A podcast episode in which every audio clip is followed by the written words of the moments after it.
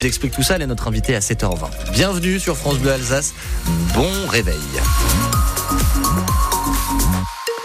Bon réveil en ce 22 février avec un temps donc vous l'avez compris qui décoiffe et des nuages et déjà quelques gouttes de pluie, température entre 8 et 10 jusqu'à 14 au meilleur de la journée et notamment à Alkirch dans le Haut-Rhin, c'est là que se trouve la maximale. L'actualité Théo Baucher, c'est un simple geste qui ferait avancer la lutte contre le réchauffement climatique. Manger moins de viande, un simple geste sur le papier mais pas si facile à réaliser surtout en Alsace où la viande fait partie intégrante de la gastronomie.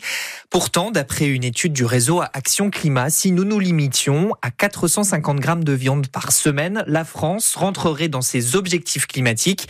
Et ce sont euh, les bouchers qui grimacent comme Michel Hercher qui a deux boucheries à Colmar où les ventes ont déjà baissé de 2 à 3 ces dernières années. Ça me fait bondir parce qu'on en parle beaucoup. J'estime qu'on en parle de trop. Il y a une certaine exagération.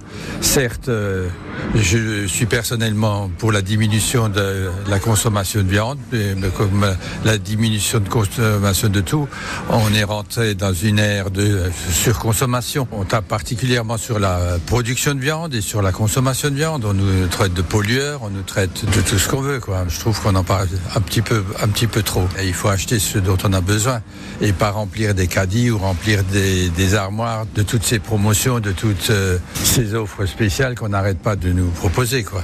À 7h45, nous serons avec un spécialiste de la nutrition, Geoffrey Zoll.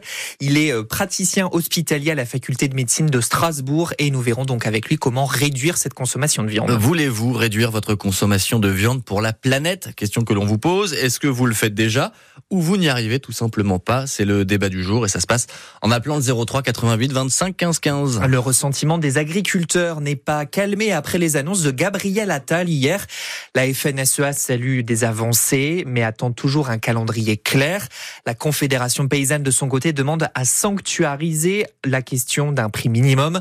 Le Premier ministre a promis à ce sujet une quatrième loi Egalim pour cet été et des facilités pour les visas de, de saisonniers étrangers dans les fermes. Un chauffard recherché par la police à Strasbourg. Il a pris la fuite hier matin après avoir renversé un adolescent de 14 ans au niveau de la gare. Il n'a pas été grièvement blessé.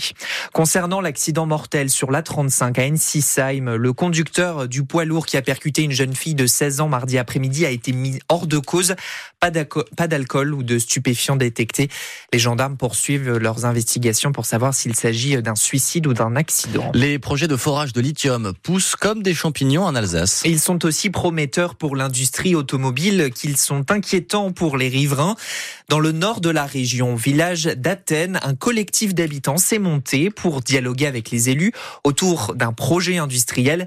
Evelyne redoute le gigantisme de ce parc de 54 hectares c'est la taille de ce projet, c'est annoncé comme une transformation d'un paysage agricole en une cité industrielle. Et ça, c'est quelque chose qui effraie beaucoup de gens. Par exemple, s'il y a 2000 personnes, vous vous rendez compte, c'est ce qui est annoncé, 2000 personnes qui pendulent, qui circulent deux fois par jour à travers le village, puisque de l'autre côté de la forêt, il n'y a pas d'habitation, donc ils viendront du village. Ça va être ingérable. Ça veut dire construire de nouvelles routes, contourner le village. Ça veut dire détruire encore d'autres terres. Je veux dire, c'est sans fin et un projet qui était vertueux devient un projet qui ne l'est plus du tout. Et c'est ça le problème, quoi. Et je pense que ce n'est pas souhaitable de brutalement faire des transformations d'une telle envergure. Alors que répondent les élus? Le président de la communauté de communes de l'Outre-Forêt, Paul Heinz, sera avec nous à 8h15.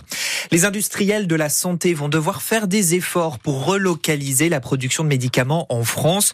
Le gouvernement va les y aider. Un plan pour lutter contre les pénuries a été présenté hier, car il manque encore beaucoup de médicaments cette année et les médecins seront mieux informés des traitements en pénurie pour prescrire des alternatives. Lui est en pleine santé, à 80 ans, André Grobre André Grob prouve qu'il n'y a pas d'âge pour être champion. Oui, ce Orinois qui vit à Mitsar a remporté la semaine dernière deux médailles d'or au championnat du monde de ski de fond en Finlande.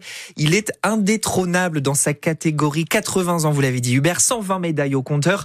Mais le ski est une passion qui a accompagné André toute sa vie. Dans le village parce que je suis né dans le, haut du village. Hein. Notre seule distraction à l'époque, c'était du ski. On skiait même sur des sabots usés, on s'amusait. Je suis allé donc à l'école euh, en 49 et à l'époque, on avait déjà du ski scolaire. Ma première compétition remonte en 1958. J'avais 15 ans. C'était du, de l'alpin, c'était une espèce de slalom géant, plus une, une, course de ski de fond. Et j'ai fait deuxième à chaque épreuve. Mais pour moi, le, le ski de fond, c'était plus physique. Et moi, j'ai toujours été très physique. J'ai une chance inouïe d'avoir la santé qui va avec, quoi. Je pense qu'il y a, y des gènes au niveau de la famille, quoi. J'ai une grand-mère qui a été élevée dans le dur.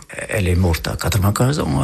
À l'époque, c'est déjà un bel âge, quoi. Hein. J'avais une tante là qui était centenaire il y a 2-3 ans. Là, hein. Donc euh, après, j'ai toujours été très physique. Euh, l'été, je fais beaucoup de vélo aussi. Je peux pas rester inactif. Tout ce que je fais, je fais abstraction de mon âge et puis euh, je fonctionne comme je le sens. quoi. Vous pouvez voir euh, André et son carton de médaille en photo sur francebleu.fr en page Alsace. Attention, révolution à venir dans le foot français. Comme au rugby, la FIFA autorise la sonorisation des arbitres. On les entendra bientôt expliquer leurs décisions après euh, le recours à l'assistance vidéo, la VAR. Mais pour le moment, ce sera uniquement dans le championnat de France féminin.